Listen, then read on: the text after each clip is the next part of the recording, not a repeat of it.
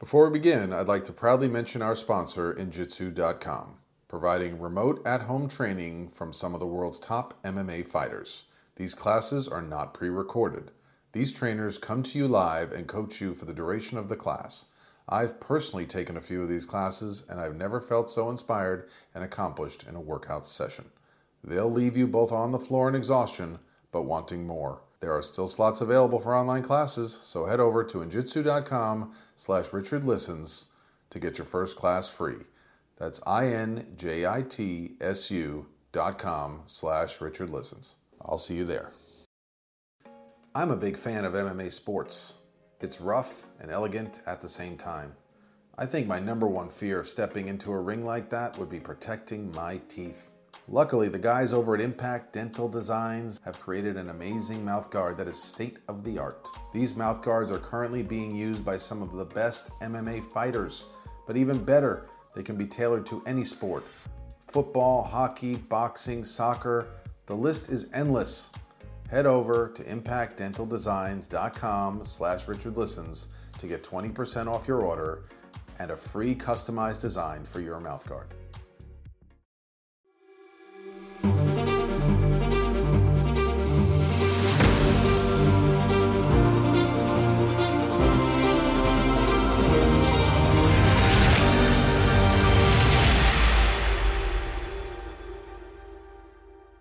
Hey, everybody, and thank you for joining me. This is Richard Listens, and this is the Richard Listens Show. I'm grateful for all the wonderful contributions and guests we've been having lately. And today we have a guest not like any other, and one who I've known um, indirectly uh, for probably about 13 years. Uh, but to be sitting here next to him is a real honor and a privilege and we have three things in common and at least four things not in common, which I'm sure you can guess what those are. But um, uh, without further ado, our guest today is four time Olympic gold medalist, swim school owner, and uh, I think he has 15 gold medals and two silver medals, but I'm sure he'll correct me along the way. and um, he's also, uh, yeah, we won't we won't share what we have in common just yet. But without further ado, um, a gentleman who um, has a lot to teach us about resilience and character and excellence in athletics, Mr. Lenny Krayzelburg. Thank you, thank you for being here today and taking time out of your busy schedule and all that you do. Um, we're going to get in depth today about uh, Lenny's journey, what what led him uh, to swimming, and uh, what eventually his journey to Olympic gold, and to be able to maintain that uh, over two Olympics, and uh, his current works as well in giving back to the community. Um, real quick, uh, so but Lenny and I came across each other with work with Special Maccabees Charity and I just want to say what a what an uplifting thing it is to to have step onto the court and and to see um, to be able to see Lenny giving medals to special needs athletes and I just want to you know touch base quickly on what led you to that charity and uh, how you got involved and and why Special Maccabees. Well, really, it was uh, by accident uh, because of my swim school and where it's located, the Westside Jewish Community Center. Um, my office is uh, located on the second floor, right next to the gym and I just walked in one day into the gym and I saw this pretty special program uh, for special needs uh, people and playing basketball, and it it just kind of hit close to heart. You know, it was uh, it was incredible to watch how they excelled and how they tried, and the smiles and everything that um, you want to see in a person when they participate in something and and are given opportunity. And uh, for me, it was very natural. I asked uh, Jeff, who's the person that was in charge of it, how I can get involved. And uh, it's been a couple of years, and really, it, it's a pleasure, and it's really an honor to be there and to be part of it, and um, to watch these people basically just having smile on their face and yeah and i mean so many people must ask you you know what it's like to the moment when you have the gold medal placed around your neck. And I just getting to see these these special needs athletes when they get it, it's like an out of body experience. So um, maybe you can tell us later about what it's like when you get your own gold medal, or if it's the same.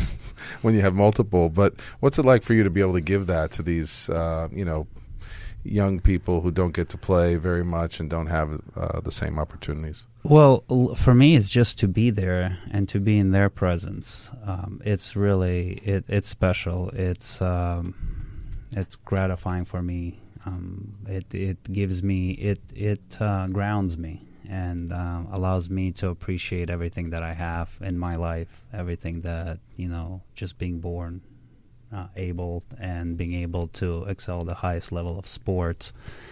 And just to be part of it and to watch it, it, it it's really unique and it's something you know it's hard to really describe um, because we all define success um, in our own way.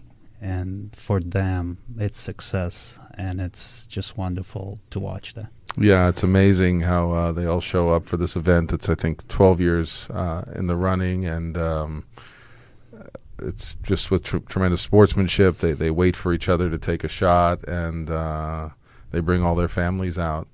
And uh, for them, this is the Olympics. Yeah, yeah. So it's interesting that you say that, Lenny, about about high performing athletes and doing charitable works or, or the grounding that they get out of it. Um, because it provides something for the average sports fan in seeing an athlete kind of remain grounded over time. It must be so hard to stay focused and committed for the length of time that, that, that you have. Yeah, it's definitely you know you you're always focused on striving to be the best you can be in your sport and obviously reach the top and be able to stay there and excel when you're at the top, uh, which is one of the challenges because there's always someone you know looking to you know take you off your throne, I guess if you can say that. But re- reality is is that um, I think it's also important to realize and appreciate um, when you're at the highest level of sports what it takes to get there, and number of people that help you to get there, and understand and stay grounded. Understand that it's not all about you, and that there are people around you that care for you and support you and want to see you succeed. And I think if you are able to really realize that and process that in your mind, you also realize that the impact you can have on others, uh, same impact that people around you made you successful, that type of impact you can have on others. And uh, you know, obviously, you know, for me, it comes from my upbringing, my my parents, the values they instilled in me, and that's something that I've always appreciated and was always thankful to my parents for that, and um, you know something that I live by every single day today. And I appreciate having an opportunity and being in a position where I can make an impact like that and be part of uh, this this organization and a couple other charities that I work with. That's beautiful. That's beautiful. And I want to I want to ask more about your your parents. Uh, your father is Oleg, correct? If I'm right. Um, and I want to get a little bit more into your roots as much as you'll you'll share with us um, as we're always fascinated uh, in the guests we have on our show and sharing with our listeners about resiliency, about your early journey uh, coming over from uh, Odessa, and, and how that may have played into your, your focus and uh, commitment uh, from an early age. Uh, but real quick, before we get more, no, we're not ready yet. okay. Okay, keep rolling. Thank you. So we will get into Oleg right now. We're going to have our fitness wellness tip a little bit later. We're having some technical difficulties from probably Newark International. Uh, great place to spend the day. Caitlin's on our way to uh, scenic Ireland, so look for some photos from her. Um, but back to our guest, Lenny. So, um, was swimming something you discovered before you came over uh, to the States, or yeah, it was? Yeah, swimming was definitely something that I discovered very early on. Um, well, one of the main reasons is that the Odessa city where I was born in the Ukraine, it's on the Black Sea.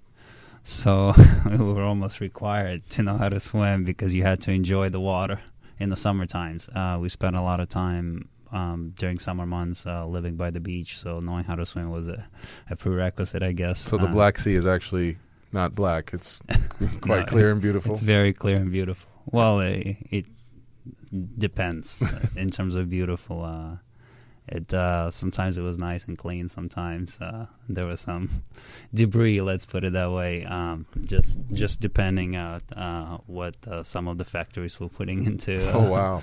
Um, into the and was it rough and bumpy terrain? No, no, not at all. Not at all. It was actually pretty smooth.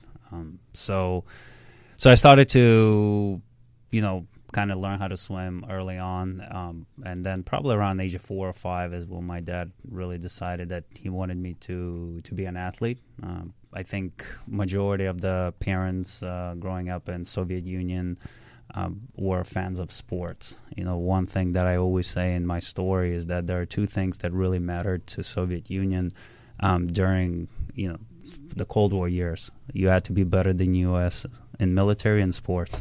so obviously there was a lot of priority put on sports, and uh, my dad was a big sports fan, big soccer fan, and he actually wanted me to play soccer. And um, but unfortunately, at age of four or five, when he decided, you know, get, get me enrolled, I was yeah. too young for soccer. So really, the only sport that I could do at that time was swimming. So he got me into a local club, just kind of start learning how to swim, and uh, it evolved from there. Was he a swimmer as well? Or? No, my dad was not an athlete at all. Big sports fan, but not an athlete. And um, but got me into swimming, and you know, I I liked it um, early on, and then probably around the age of uh, eight nine, when I was starting fourth grade, is when I was uh, already selected into a special group of kids that back in the sport Soviet system thought that had a potential.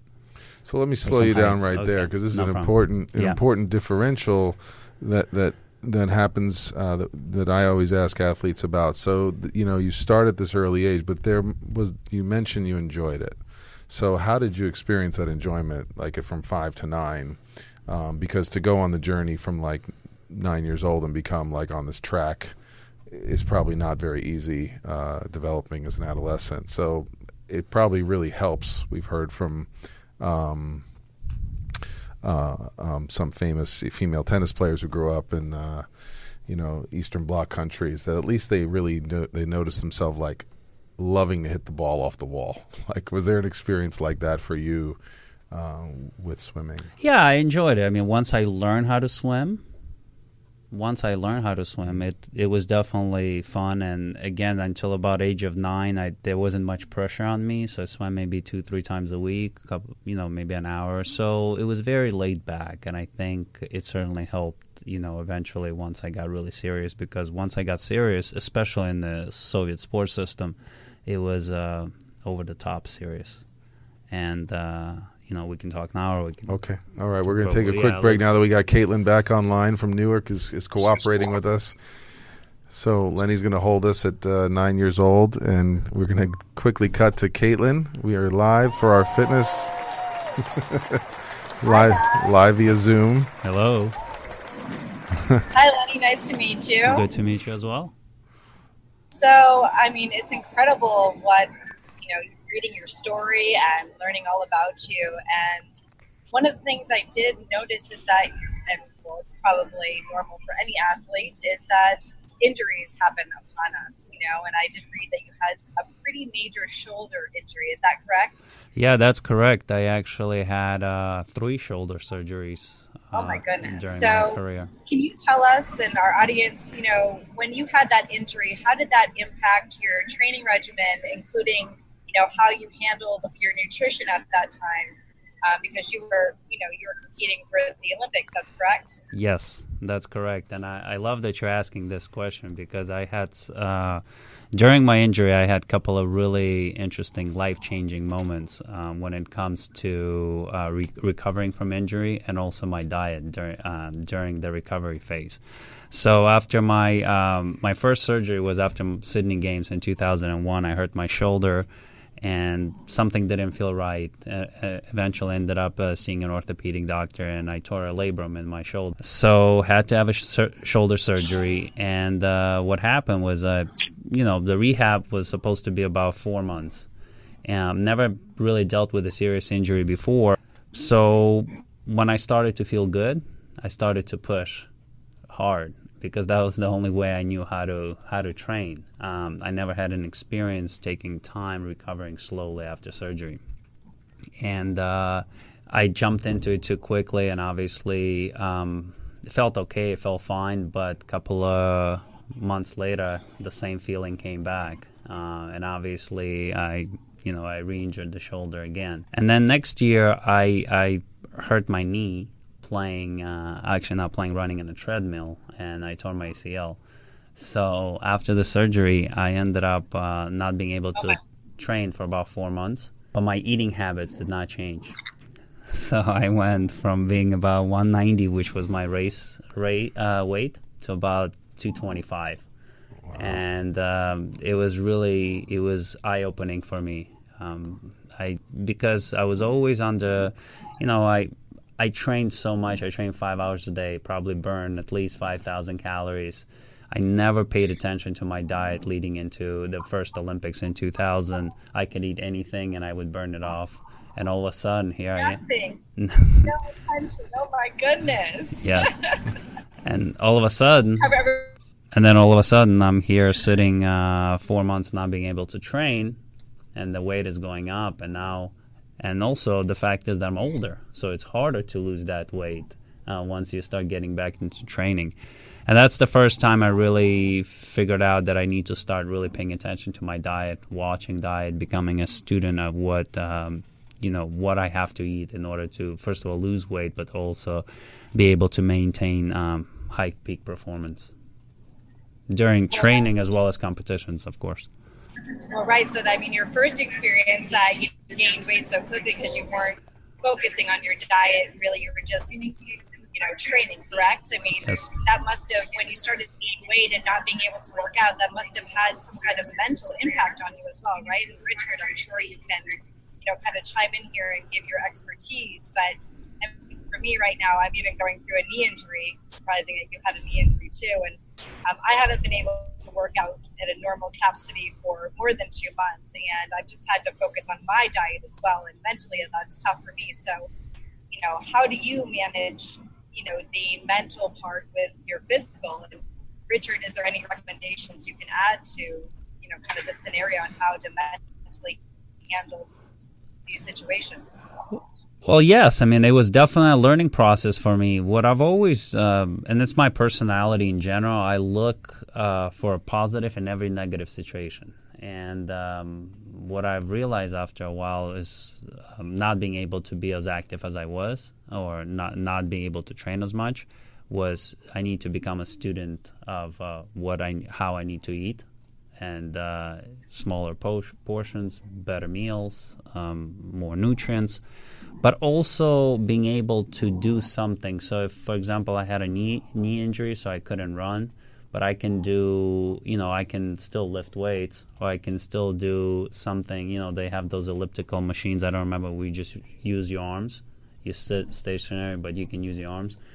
So I always looked for other ways to continue to stay in shape a little bit. Of course, I wasn't training five hours a day, and of course, I couldn't burn as many calories. But ultimately, it was a learning experience uh, going through this process, and um, understanding that I have to be patient. That's ultimately is um, it comes from experience because I had you know, made the mistake of jumping in too fast after my first injury. I realized that this time around, I just need to be patient and take time and believe in the process and be smart about it. I mean, I'm I'm really curious about if you know also the environment the athletes in like if if you know Lenny was at USC at the time or with the Olympic trainers and and sometimes when there's a an injury athletes can tend to withdraw from their their team or because they're not training regularly, they don't have that same access. So, because I I could just imagine now having walked through USC's facility, at least in the current day, that they would be like on top of you, like you know,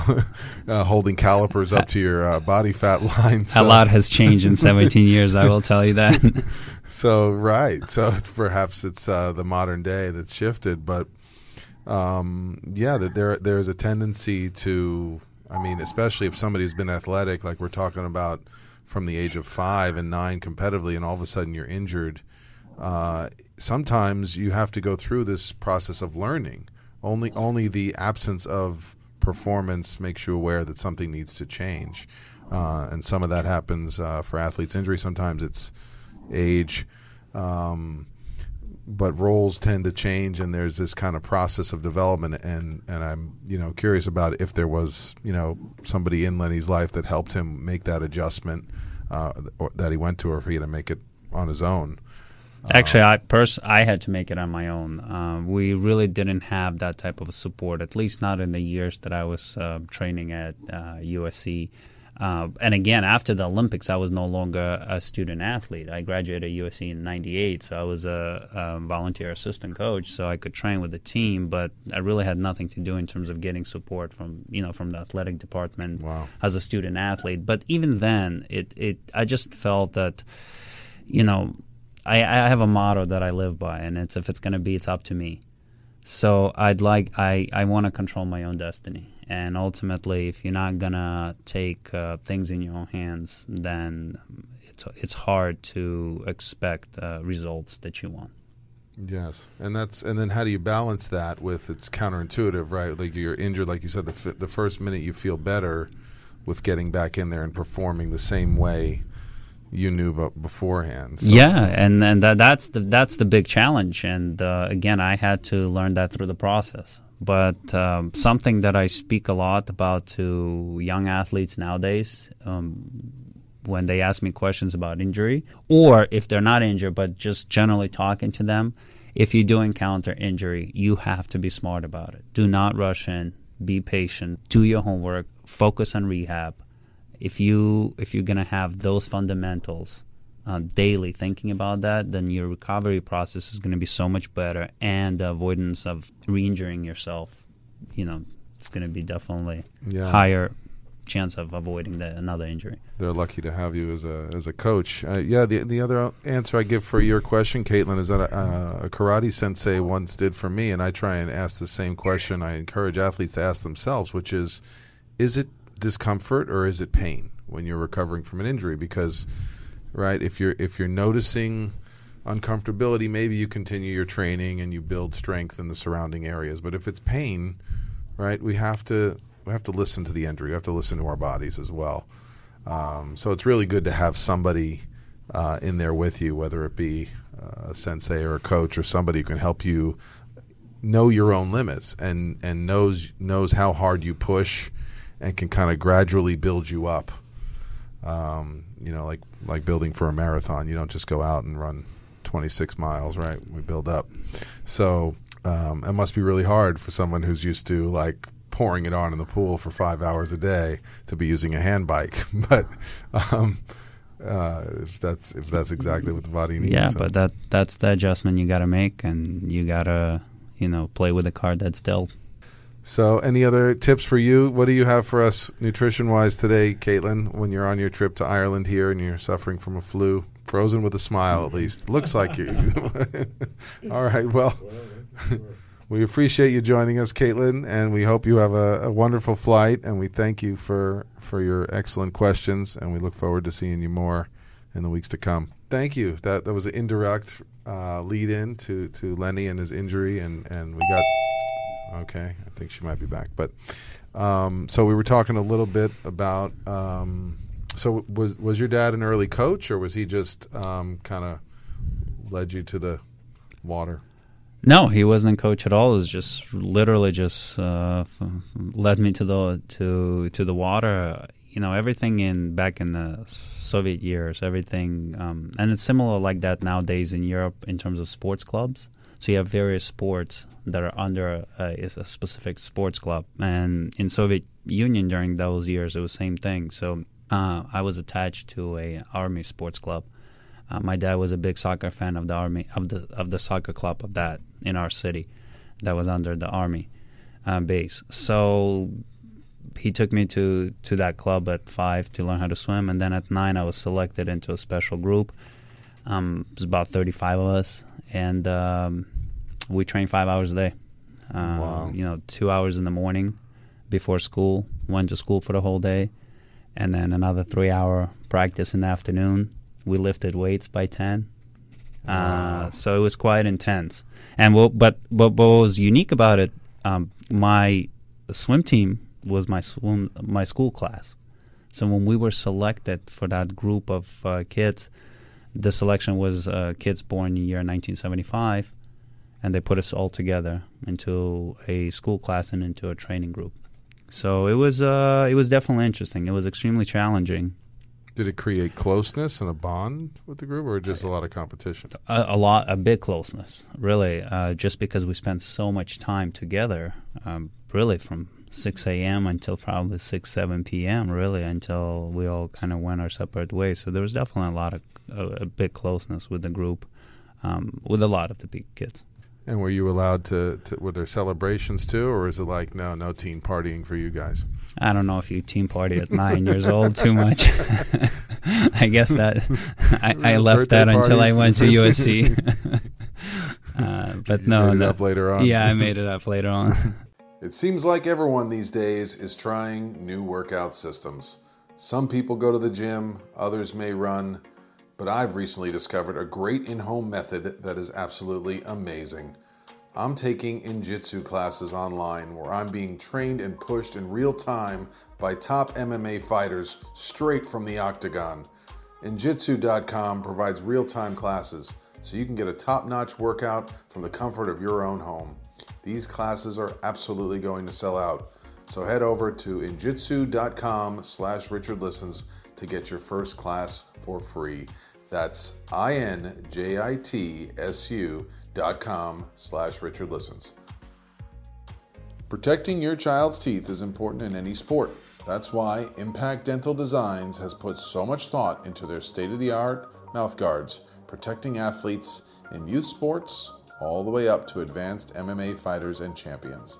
And the best part is you can customize your own design for your own creative and fun mouthguard. So head over to impactdentaldesigns.com slash Richard Listens and if you purchase now, you get a free customized design and 20% off your order. So fast forward to so you, you're 13. Was it an, an abrupt decision? Was it due to the political climate uh, in Russia? Yeah, it was definitely a decision. My parents um, were thinking about it for a bit. Um, obviously, growing up Jewish in Soviet culture and facing some of the anti-Semitism, and also understanding my parents understanding that the opportunities for kid for their kids. I have a younger sister uh, growing up uh, would be limited. So definitely a decision to come to the U.S. was something on their minds. And sometime around 87, 88 is when, you know, Gorbachev took power and there was that agreement that they can open up, you know, political asylum to, to you know, Jews in, in Soviet Union. That's when my parents kind of jumped on uh, the opportunity. So we left at the end of 88, uh, went through the whole immigration process, living in Vienna for a couple of weeks, then Rome, Italy for a couple of months until we came here to the States. And I was 13 at that time um, middle of '89. Good memories of that transition, or was it Um, really abrupt on you? Um, it was good memories. It was definitely it was challenging um, for sure because there was a lot of unknown. Um, I think uh, as I've as I've gotten older and became an adult, I've only then started to realize how challenging it was for my parents. You know, because as a kid, you don't really you you kind of you you know you go with the punches.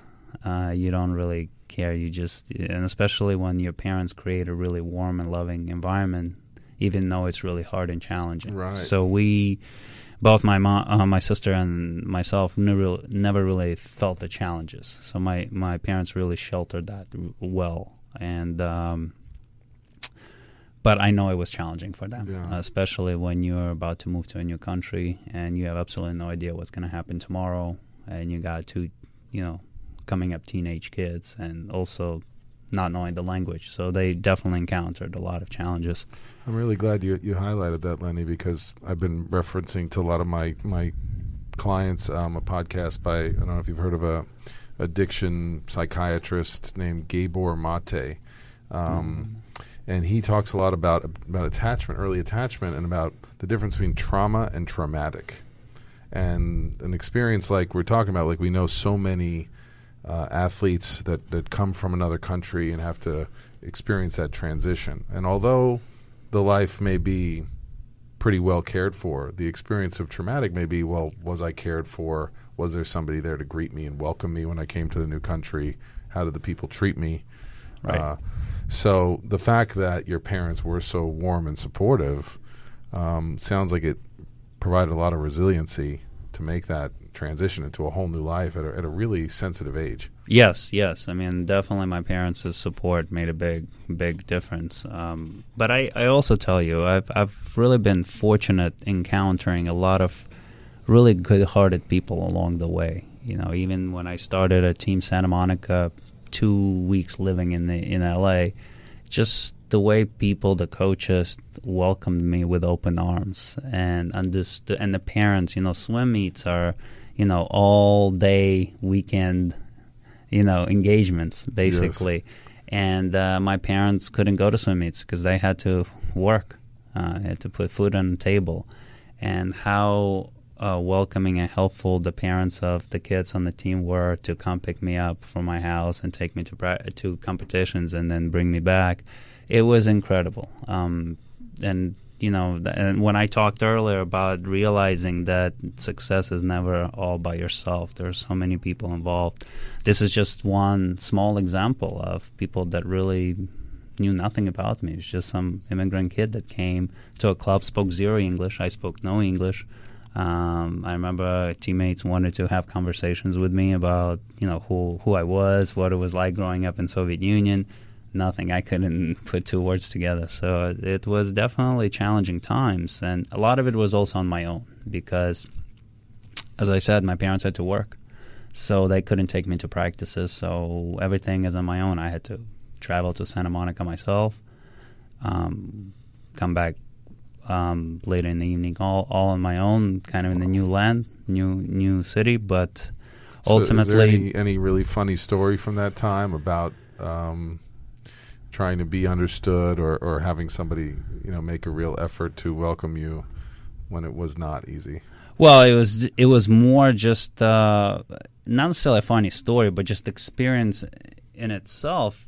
You know, I remember just sitting in the locker room and guys are, you know, trying to talk to me and ask questions, and I'm like literally just spreading my arms. I, I, you know, like I, I, I can't I can't put two words together, and it was interesting. But I do now that I do remember s- something funny um, and it, it had to do specifically with swimming. So I, um, when I when we came here and I started to train, I was swimming in a 25 yard pool, and uh, in in Europe there is no yards; it's all meters, and the distance is different. It looks the same, but 25 uh, meters is is 25 yards is 22 meters. So I'm swimming all these practices, and I'm swimming so fast compared to you know what I was used to just a few months back. and I, good. I, I'm feeling pretty good, and I can't understand. You know, I just missed about three months of training because I was going through this immigration process. Mm-hmm. Didn't get in the water much, and all of a sudden I'm in the pool and I'm swimming all these great times. and then and then someone actually told me, you know you. the pool is shorter. so it was a good Oh, experience jeez. for me. You know. And I thought I was getting all better. That's brilliant. That's great. Yeah. So you were you were swimming. It was a club soccer team in, in Santa Monica, So, yeah, swim team. swim team. And um, when did you figure out, you know, like this could lead me to to uh, you know collegiate level and and beyond? Yeah, that actually didn't take didn't happen for a couple of years later. I uh, swimming at a club team in Santa Monica. I took about a I, sw- I swam there for about a year, and uh, I went through that phase when a lot of 14, 15 year olds that are involved in sports go through that. It's became boring. And my friends are doing so many cool other things, and then I have to, you know, I have to finish school and then take a bus for an hour going to Santa Monica, and I'm not getting better. I'm not improving, so I just want to quit. And uh, I really thought about quitting, and um, my dad really was having a hard time with that, and uh, he really talked me out of it. Um, in fact, what we did, we ended up finding a another team at the Westside Jewish Community Center, um, which was closer to home. Uh, we were living in West Hollywood at that time, and uh, we thought, why, why don't why don't I go kind of change the scenery a little bit and see if it's going to help? And I did, and I joined the team at the the Westside Jewish Community Center, and um, you know, it wasn't the same level of team that I, I was used to at Santa Monica, and the trainings weren't as long, four days a week only. So obviously the quality of training wasn't the same, and I w- I didn't produce any results. So I swam basically. I went to Fairfax High School, didn't have a swim team. So I swam for a couple of years, uh, basically treading water.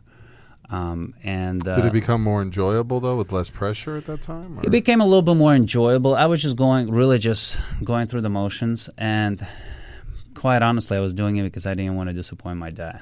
I didn't. I wasn't necessarily doing it for myself. I was doing it for my dad. I knew how passionate he was and how much he wanted me to continue to swim. And I also remember, always remembered, he reminded me when I was uh, a kid in Odessa, my coach told him one day that Lenny was born to be a backstroker. So that thought always stuck in his mind, and he didn't really want to. I guess didn't want me to give up on you know on that comment that my coach made when I was nine years old. And I basically just treaded water all throughout my high school years. Um, I was not good enough to get any scholarships to any universities, so literally my sophomore, um, my second semester of my senior year, I ended up going to Santa Monica College just so I can take classes. I, ha- I really I have no path, no direction what I'm gonna do. I walk around Santa Monica College and I find a pool there, and I knock on the door of uh, the coach there, uh, Stu Blumkin, and say, tell him Stu, I'm you know I'm so and so, and I swim at the JCC, and I wanna I'm enrolling in classes. And he was. I told him times, and they were for community college. They were okay and um, he loved it that someone just walked and knocked on his door. And I ended up uh, starting Santa Monica College. I swam with him that one year, and he definitely saw the talent and potential. And um, Is this when your backstroke was discovered? Because this is that's kind of your calling card, right, right? right. Well, yeah. I mean, I kept swimming backstroke all through high school, but or high school years. Uh, but uh, def, yeah, backstroke is what stood out for me. And then he basically, I did really well my freshman year at Santa Monica. I improved quite a bit. I ended up uh, breaking the collegiate national record in 200 backstroke, and um, and then Stu really felt like I needed to go and train somewhere else or have an opportunity to swim at Division One. So he called Mark Schubert at USC and told him, Mark, I got this kid that's pretty raw but talented. I want you. I want to see if you can give him an opportunity to train with Trojan Swim Club off season in the summertime. And Mark said, "Yeah, sure. You know, if he can hang with our guys, he can come in and do it." And um, I, I was so honored just an opportunity to train with Division One athletes, and and then some of the swimmers that were on that team were you know world champions and Olympians and the NC2A um, finalists. So it was a really elite group of swimmers. I certainly did not belong with them at that at the time I walked in the pool deck. But uh, one thing about me, I was never afraid of challenges, and uh, I was always willing to work hard. That's one thing that I take a lot of pride in. And um, I started to train, and I started to work uh, in the summertime with that group, and uh, swam well at two competitions. And by the end of the summer, so we're talking about two, two, two and a half months later, Mark Schubert gets me in his office and goes, Lenny, I, I want to talk to you because I'd like to offer you a full ride to USC. Wow. And How does that uh, moment rank? It up was an incredible moment, um, considering the fact that someone that has been a head coach of the U.S. Olympic team for four Olympics and has seen it pretty much all, you know, pulls you in his office and gives you that type of an offer. It was incredible. I mean, obviously for me personally, also for my family to know that I can go to USC, get my education paid for. But what really, in addition, stood out, he said, Lenny, you can be the best backstroker in the world. And that really, you know, opened up my eyes. When someone with that type of a coaching resume tells you that, then then he's obviously seeing something in me, and um, that really hit me home. And it was 1994, and uh, that that was the time where really my kind of career took that turn where I decided to really pursue or really refocus myself on just pursuing someone, that dream. Someone believing the prophecy. Yeah, helps, exactly. Yeah. exactly. And having someone at that le- high level believe in you, it sounds like really freed you up to to commit. We- um, yeah, and and that's what it takes. It's some you sometimes you need someone else to tell you that they believe in you, and um, that that's extremely powerful, especially those that that seen it all.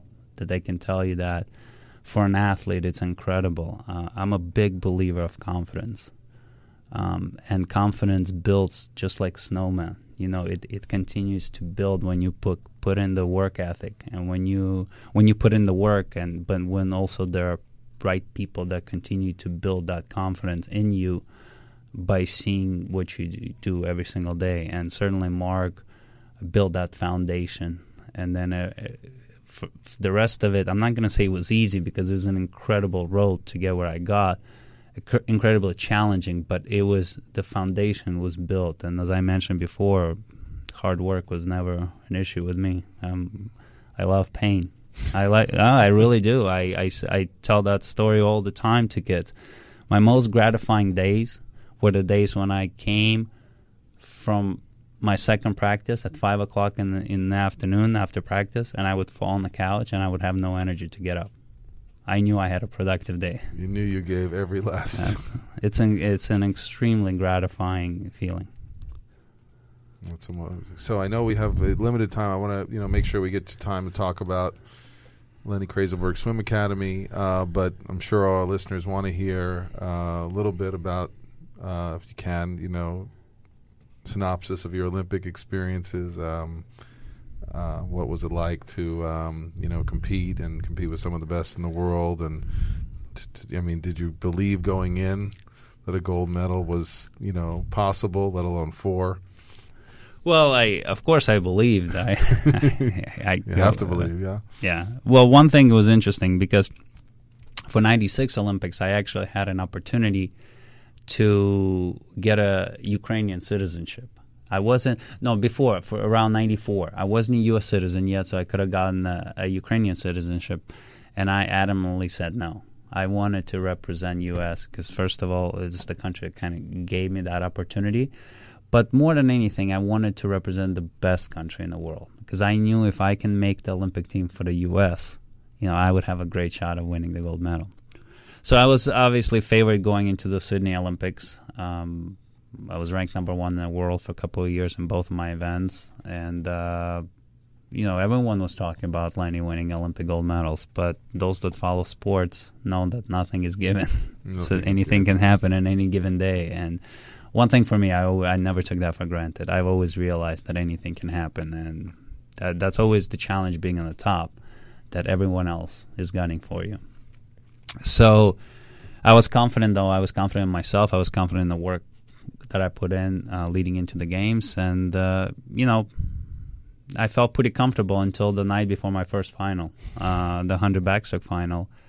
And that was uh, when it really hit me. It hit me that I was uh, I was on the verge of uh, winning an Olympic gold medal, and I went through quite a journey to get here. And that tomorrow night at 7:30, I have to be good for 53 seconds. Wow. so that moment Not really a lot of sleep that night. not a lot of sleep that night. Exactly. That moment really um, challenged me. I mean, challenged me in, in terms of just being able to calm myself down and Yeah, to be what able what to. helped you right there? Because that's a rare moment that few get to experience.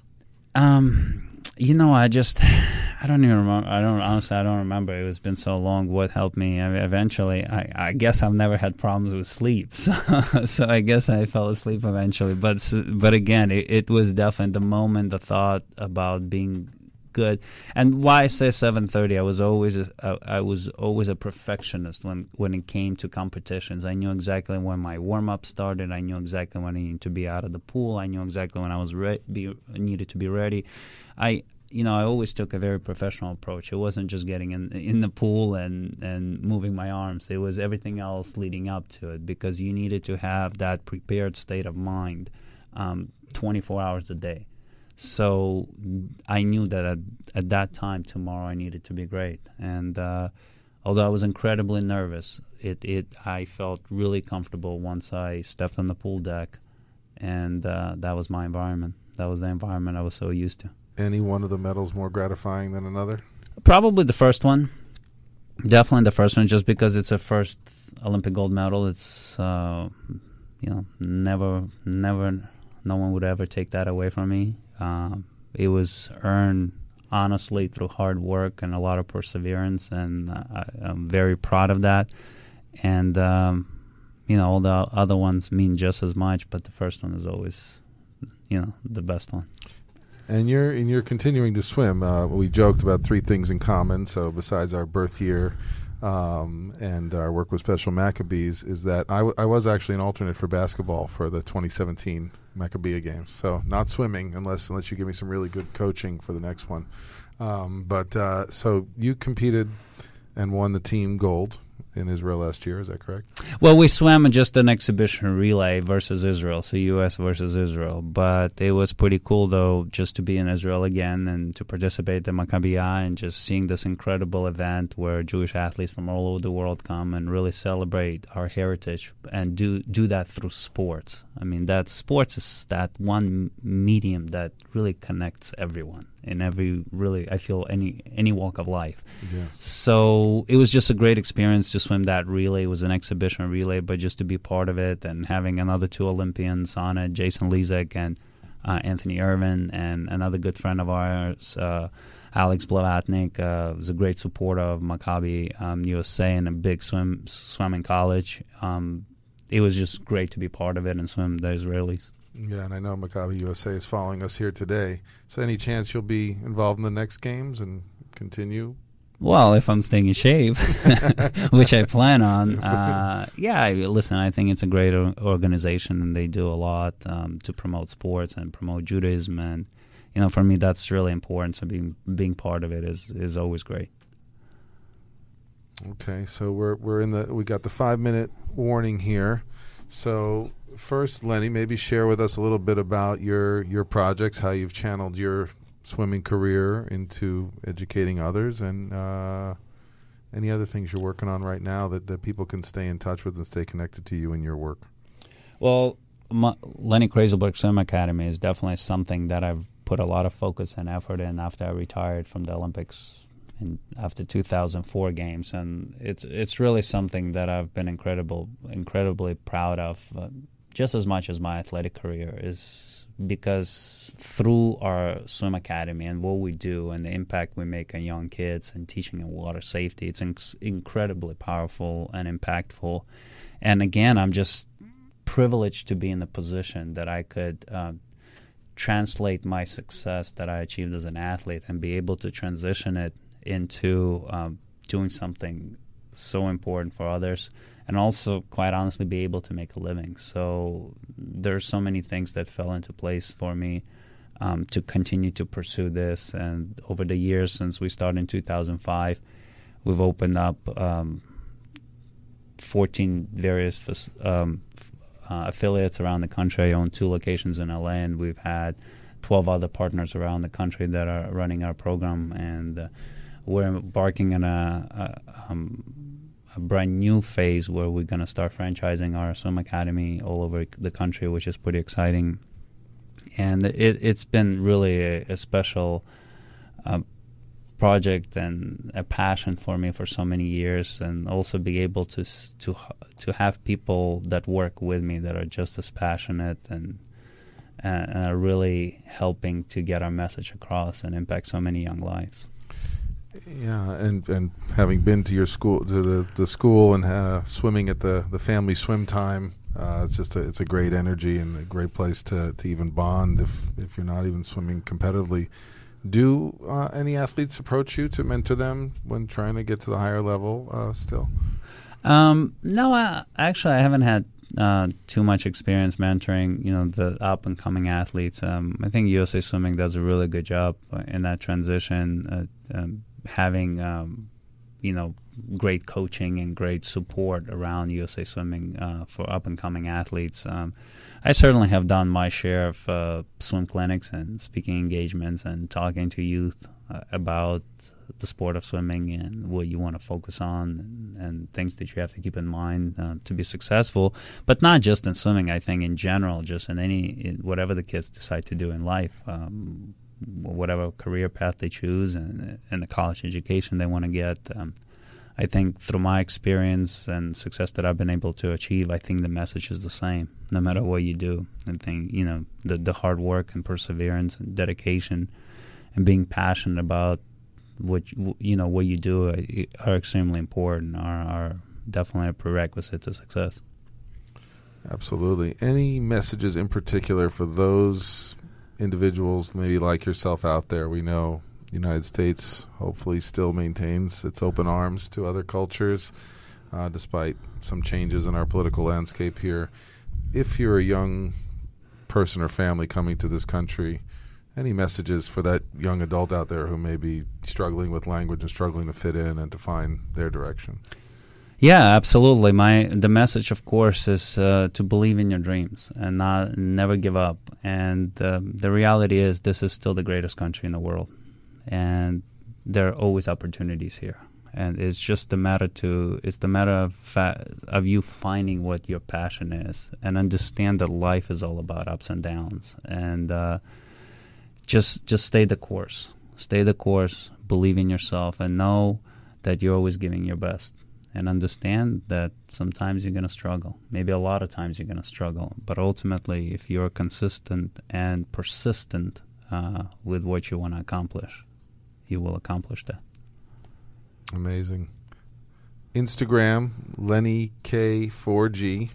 Any other manners you'd like to be contacted um, professionally? On Facebook at Lenny OK at um, those are just the two social medias. And my swim academy page is uh, lennykswim.com um, we do some wonderful stuff and uh, again i'm so excited to be part of it. Yes. And thank you for allowing us to share our gifts with you. It's a real honor. Um, i don't think we've had one olympian let alone a four-time olympic gold medalist and to be able to uh, participate in any way in a charity uh, event with you. I see the inspiration it gives to young teenagers who we know have a tougher time doing anything besides Snapchatting and surfing their own interests. um, they get inspired by your participation, and um, we appreciate you being here. I thank you all for tuning in. I appreciate it. Please, uh, if you can, check out my Patreon page.com, patreon.com slash Richard Listens, or Instagram, Richard Listens.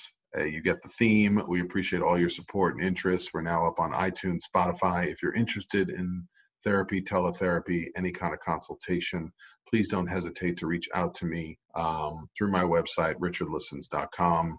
I'm happy to help and support in any way through any kind of strain, support, or isolation you are going through. We are here to alleviate strain and suffering. Thank you all for tuning in. I'm Richard Listens, and I'm out.